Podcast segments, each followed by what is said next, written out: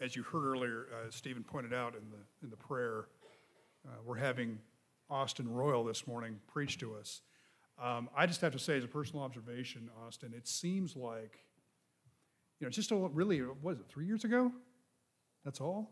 It, in a good sense, it just seems like he and Anna Caroline, they're just, you, you all have just been here. You've just been such an integrated part of the, the ministry here and what they've been doing at Austin Peay as the Reformed University Fellowship um, head has just been, has been wonderful. So, brother, thank you.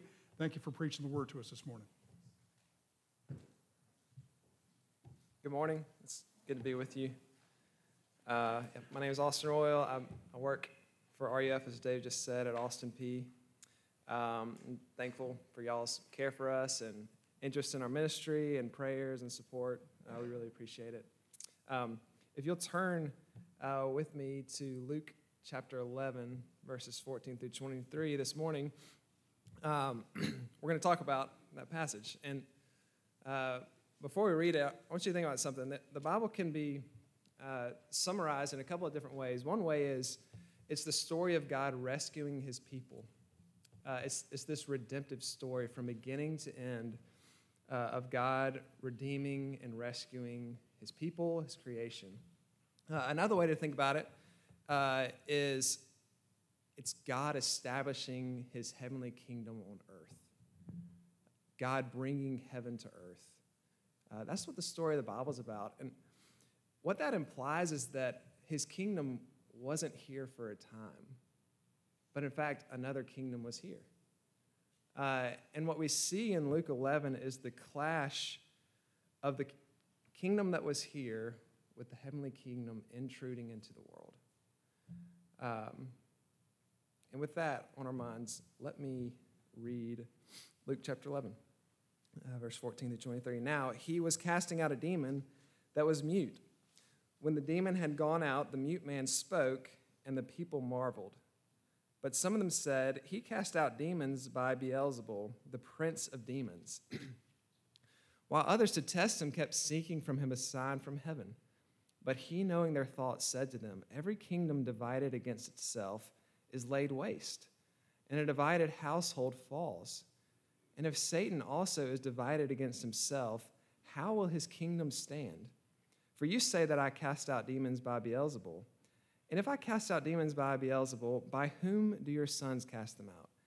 Therefore, they will be your judges. But if it is by the finger of God that I cast out demons, then the kingdom of God has come upon you. When a strong man, fully armed, guards his own palace, his goods are safe. But when one stronger than he attacks him and overcomes him, he takes away his armor in which he trusted and divides his spoil. Whoever is not with me is against me, and whoever does not gather with me scatters. Let me pray for us.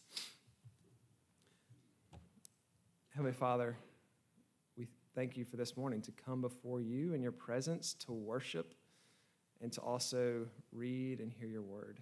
And I pray, Lord, that the words of my mouth and the meditations of all of our hearts would be true and pleasing in your sight.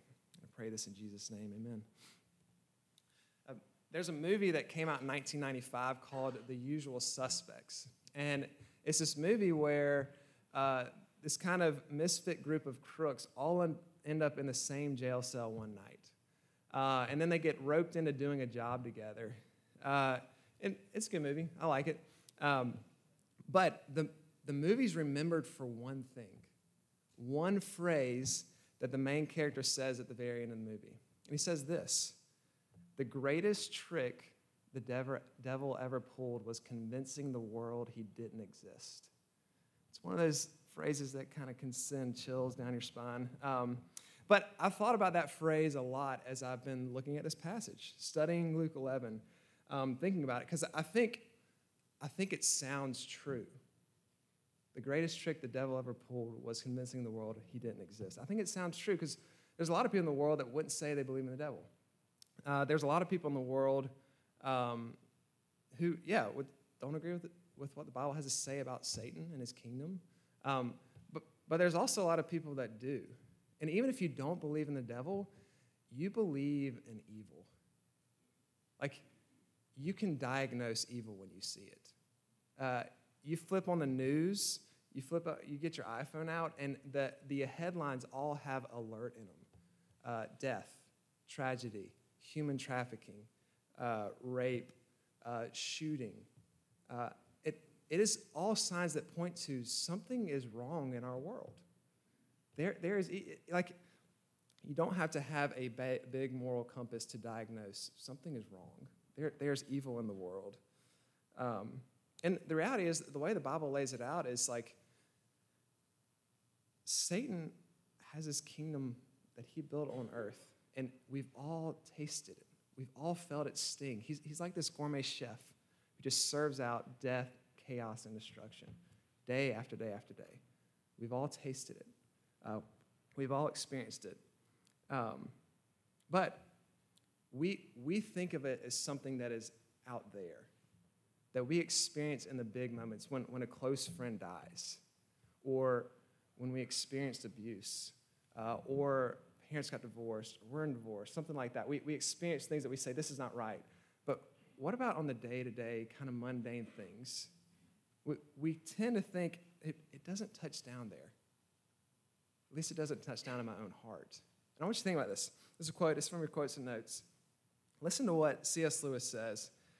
Um, in the Screwtape Letters, which is this book he wrote about a senior demon training this lesser young demon, the, the tricks of the trade. What is it like to tempt, confuse humans, to get them to turn away from God? Um, and he says this It's funny how mortals always picture us as putting things into their minds. In reality, our best work is done by keeping things out. What if the greatest trick the devil ever pulled was convincing you that when your life feels normal, uh, when things are going on okay, you don't actually need God? You don't need him. What if the greatest trick he ever pulled was convincing you that his power doesn't touch down in your life and therefore you don't really need God? Um, there's a lot of people who can diagnose evil in the world. There are very few people who would point the finger back at themselves and say, Yes, I contribute to it as well. Um, but in this story, in Luke 11, it's a story of two kingdoms, and Jesus draws a line and says, You're either in one or the other. You, you don't get to be neutral, it's either one or the other. And it's a story about the world, and it's a story about our lives right here in Clarksville, lives that we live on a daily basis. Uh, with that in mind, there are three points today. The new kingdom, the king and his spirit, and finally, gather to the true king. So, first, uh, the new kingdom. The, the, story begins with Jesus healing a mute man, uh, but it, it quickly shifts the focus uh, to people's responses to Jesus, and then Jesus responds to them. the text says that one group marvels at Jesus, they're in awe of him. Um, and then look at verse 15 and 16. It says, But some of them said, He cast out demons by Beelzebul, the prince of demons. And then others, to test him, kept seeking from him, from him a sign from heaven. So, one group marvels, one group looks at him, questioning what he's doing, and wants to run his name into the mud. They want to align him with Satan, they want to discredit everything he's doing, um, claiming he's aligning himself with the prince of demons. And then finally, a, another group looks at Jesus and says, I need more. Like, you, you have to prove more to me before I'll actually believe you, before I'll actually trust you. Um, think about these three responses. If, in 2019, in American culture, when you say you believe in Jesus, most of the culture is going to say you must have a few loose screws in your head. The, the fact that you believe a Jewish man who lived 2,000 years ago is God and Savior of the world, a man that you can't see, you can't talk to, a man that only this outdated book can tell you about. You actually believe in him? But, but think about this for a moment. Put yourself back 2,000 years ago. Every person in this story was looking for a Jewish man to be their Savior. They were looking for a man who would come and do signs and wonders they had never seen anyone else do before. They were looking for a man who they could put their hope in, a random Jewish man And what they've seen in Jesus is this man doing signs and wonders, doing things they've seen no one else do before. Uh, lame people are walking, blind people are seeing, mute people begin to talk, dead people are being raised from the dead. Jesus is doing all these things. He's putting things back together, he's bringing new life. Uh, and the men and women in the crowd were looking for someone just like that. Their hopes were in someone just like that. And what they do is they look at this man, they see him do something amazing, some marvel. Someone to smear his name in the mud and cause everyone to forget he ever lived. And some people keep saying, I need more. Give me more. Um, what's going on? Like, why so much unbelief? Why so little care for the power of God on display right in front of them? I, I think that's the work of the kingdom of Satan in the world. When, when religious, devout men and women who are passionate about God can stare God right in the face, see his beauty, see his power on display, and think, I want nothing to do with this man. I think that's the power of the kingdom of Satan at work in our world and in their lives. Um, what's the greatest trick the devil ever pulled? Was maybe convincing you the way you perceive God, your feelings toward him are always true. The way you perceive God is always true. What if that's the greatest trick the devil ever pulled? Because these Jewish people, they, they were looking for Messiah, they were looking for Christ, but they had expectations of what he was going to be like. They had expectations for how he was going to deal with them in their community. They wanted to enthrone a king who would overthrow Rome, who would, who would get them out of their oppression and suffering. And Jesus didn't look like that. He was meek and lowly, he was a servant. So their expectations were way off, which is why they couldn't see Jesus in God's face looking directly at them. Um, what expectations do you have on God that He never seems to meet? Do you feel the freedom to question and dismiss Him, maybe sermons, maybe what you read in the Bible, uh, because of things you've hap- that have happened to you that you blame Him for? Um, what, are, what are ways in which you are demanding things from Him, saying, I'll trust you, but not until you do this? I'll trust you, but not until you provide this. Um, I, I, think, in spite of the 2,000 year gap, we're, we're not all that different. We, we can hear these stories of Jesus. We don't get to see him do them, but we hear all these things. We know he's different, and yet the expectations for what we want our God to be like is different. Because this is like, it just shows our hearts are bent away from God, not towards Him. They're bent away towards questioning Him, uh, bent away towards um, demanding things from Him that He says He won't necessarily give. Um, I'll tell you a story. I, two weeks ago, I flew to Dallas for RUF training, and then I flew back. Um, and I don't really like hanging out in the airport. Uh, so I kind of shuffled off the plane uh, to get my bag. Got my bag was one of the first ones off the little turnstile. I, I got it, um, and my car was parked at one of those like shuttle and drive places. Um, and so they were shuttling me.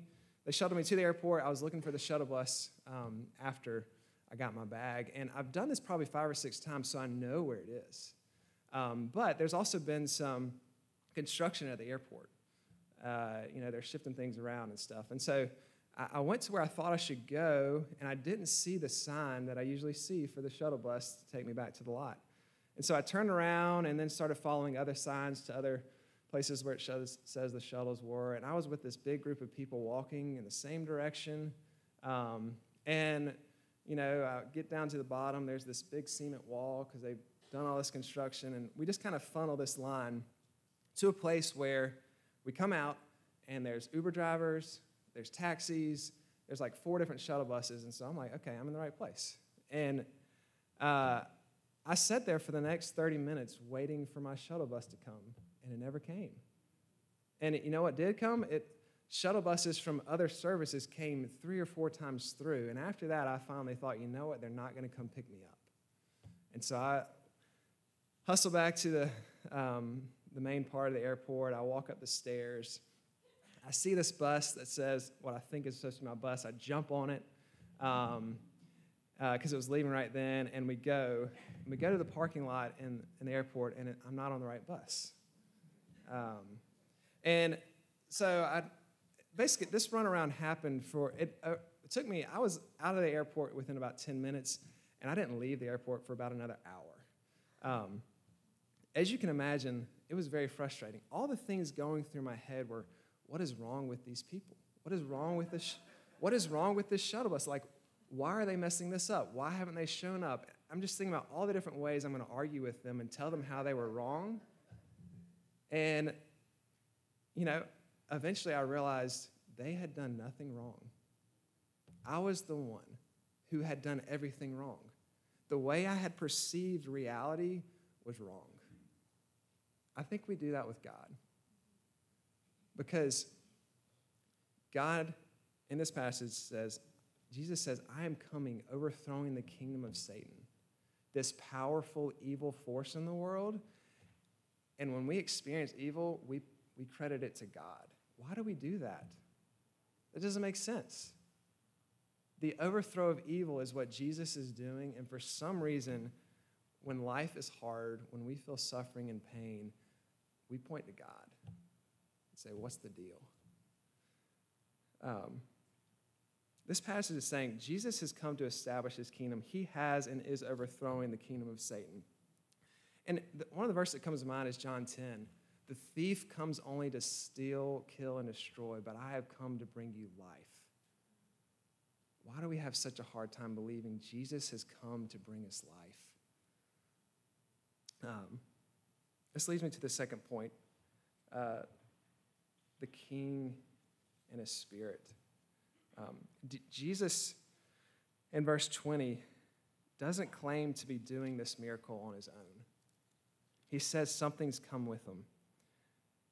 He says, If it is by the finger of God that I cast out demons, then the kingdom of God has come upon you. Now, in typical Jesus fashion, he doesn't explicitly say what he means, but this, this uh, story is told in the Gospel of Matthew and Mark. And if you look over there, it says, The Spirit of God. The Spirit of God has come upon you. And so, Jesus is claiming God's Spirit, the finger of God, to be the power behind how he is able to do what he's doing. He's claiming the power of God himself. Now, why did Luke use the finger of God to describe this. I, I, I think it's everyone in the crowd who had heard the finger of God would have immediately connected it to a couple of very important parts of Israel's history. Um, the finger of God shows up in Exodus 8 and Exodus 31. If you know anything about the book of Exodus, it's the book where God is redeeming, buying back Israel out of slavery to Pharaoh, giving them the law, pushing them towards the promised land. And in Exodus 8, the finger of God is attributed to the plagues, the plagues that Jesus is used, our God uses to overthrow Pharaoh and his power. Um, in Exodus 31, the finger of God is attributed to writing the Ten Commandments on stone. And so when you fear the finger of God as a Jewish man or woman, you are thinking about two of the most significant parts of your history. Two of the most powerful moments of God showing up saying, I am your God and you are my people. And Jesus is saying that power is back. It's here, and I am wielding it. I am bringing it into your community, into your lives, into your day to day. Redeeming people from slavery and writing the law not on a stone, but on their hearts so that they will love it. Um, and this is, this is kind of what Jesus is saying. Up, up to this point, throughout all of human history, uh, the sin has been playing this symphony of death, uninterrupted, with no intermission, and Satan as the lead composer. Years, ages of sheet music played to this cold, dark tune, uninterrupted. No one's overthrown it. But then Jesus enters the music hall. He, he overthrows the conductor. He strips him of all his power. And he begins to make new music, to write new melodies, uh, music with redeeming notes, uh, music that brings life to people. And he begins to teach it the musicians so that you'll start to play it. Um, the symphony hall begins to look and sound different.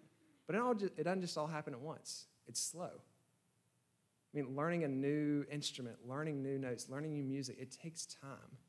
Um, but to even complicate things, for some reason, and I don't know why, God doesn't kick the old composer out of the music hall. He, he lets them stick around, he lets him stay. Even though he's stripped of all his power, his influence lives on. He, he can hum the old tunes in the back of the music hall so that when you hear it, you think, oh, I need to be playing that. Um, he's allowed to rip instruments out of your hand. He's allowed to turn up the heat so it makes it really uncomfortable in the music hall. He's allowed to do things that we don't understand why, but, but he's still around. His, his influence still lives on, but the power has been stripped away. Jesus is conducting a new music hall with new music, new symphony, and it's beautiful, but it doesn't look like it will when he finally comes back and glorifies himself and fulfills his kingdom on earth. But here's the thing we, it takes a long time to learn a song, and it takes an even longer time to actually forget it. It takes an even longer time to actually, like, yeah, get it out of your mind. Like, so in other words, what are the places, what, what is the music that just comes out of you naturally, uh, and you think it's normal, but it, it has nothing to do with the new conductor, everything to do with the old conductor.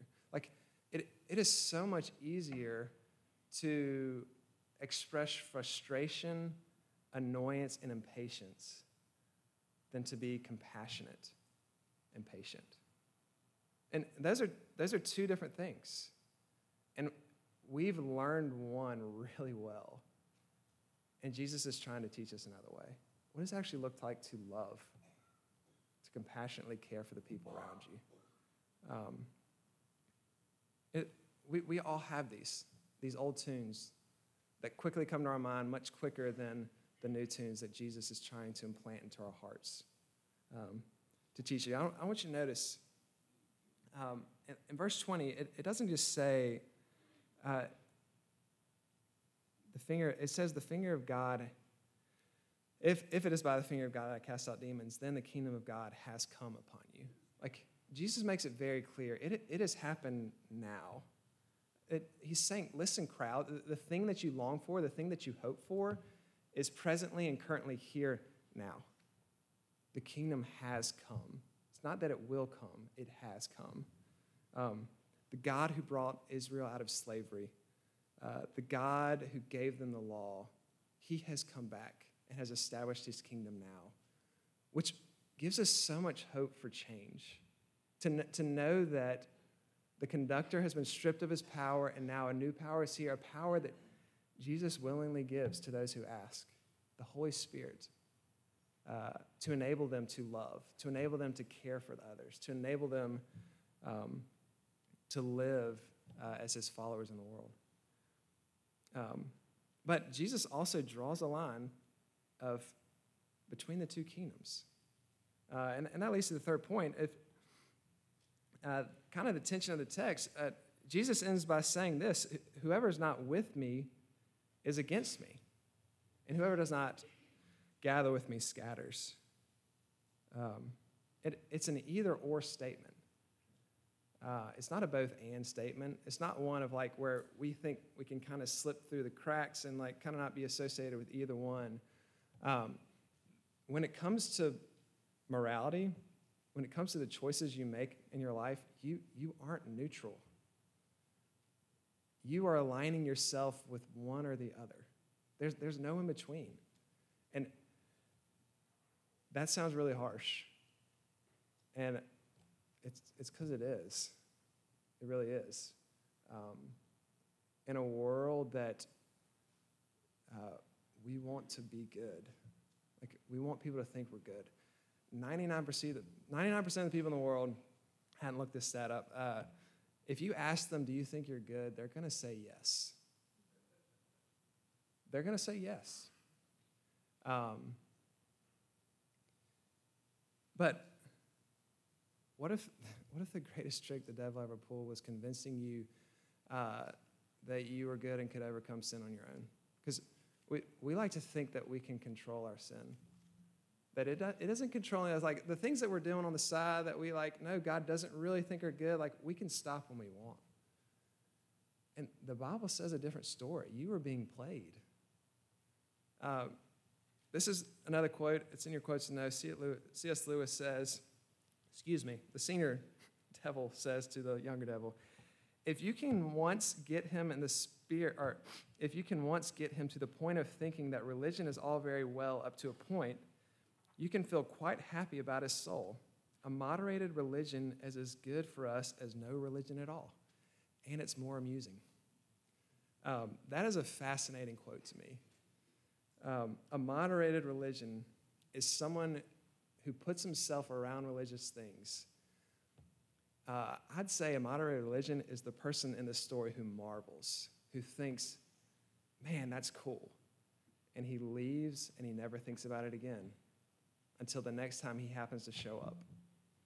I think that's what moderated religion is something that we can think, oh, that's cool, that's interesting, and it has zero impact on our lives, no bearing on our souls. Um, I'm from Georgia, and so a sermon about the devil uh, would not be complete without uh, talking about the Charlie Daniels Band.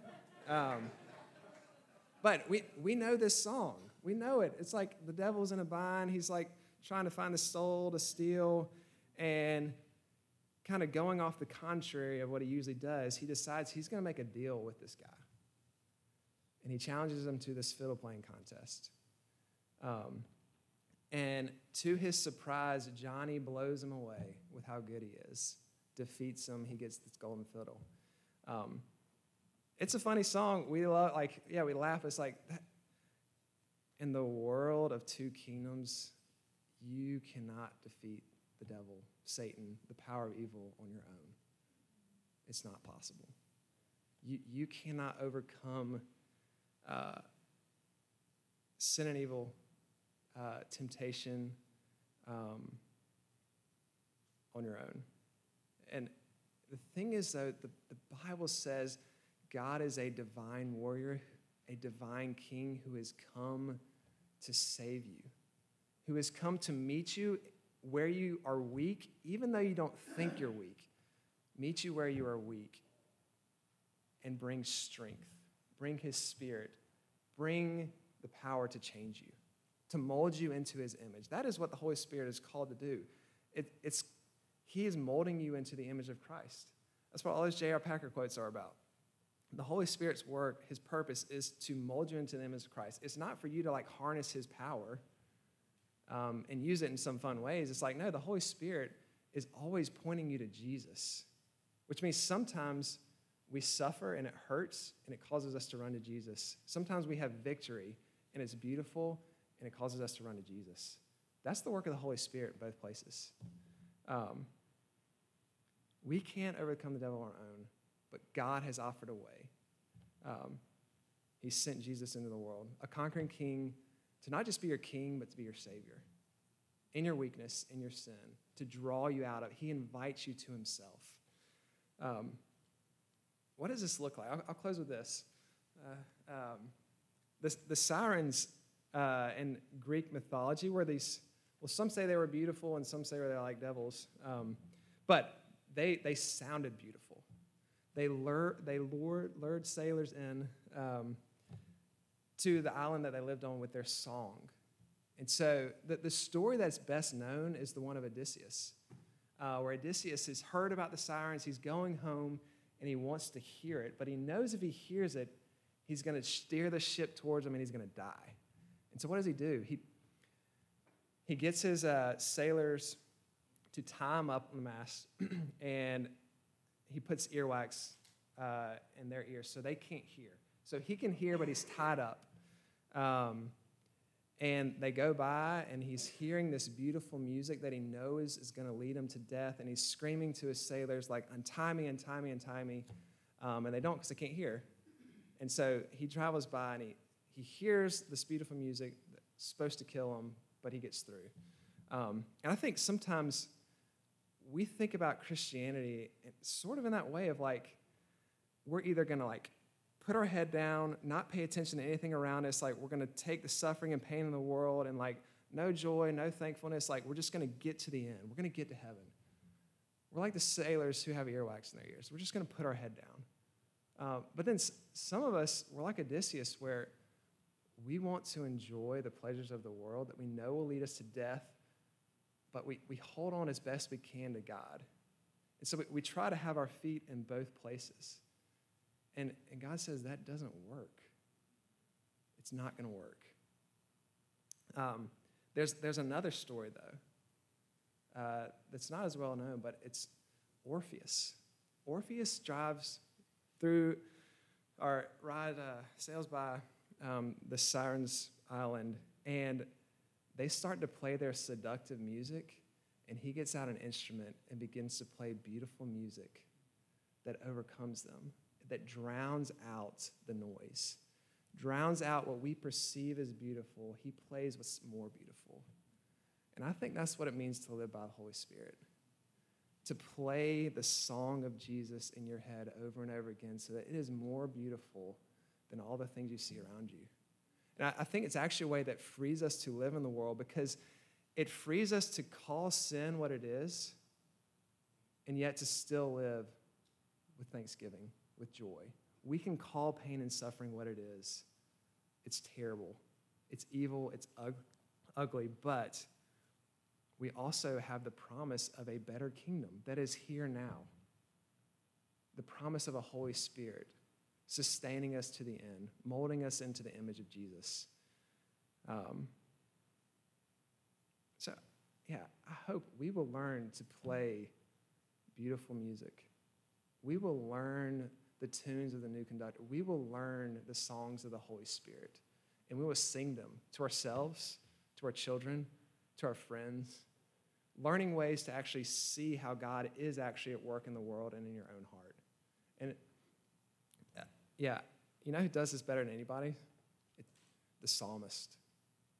The psalmist has figured it out, calling the world what it is, and yet putting his hope in God always. He always circles back around to, You are good, and my hope is in you. Um, may we put our hope in the Lord as well. Let me pray. Heavenly Father, thank you uh, that you are a strong God. You have overcome one who is stronger than us. I pray that we would know that, uh, that we need you. We need you in our dire moments, and we need you in the normal, mundane moments.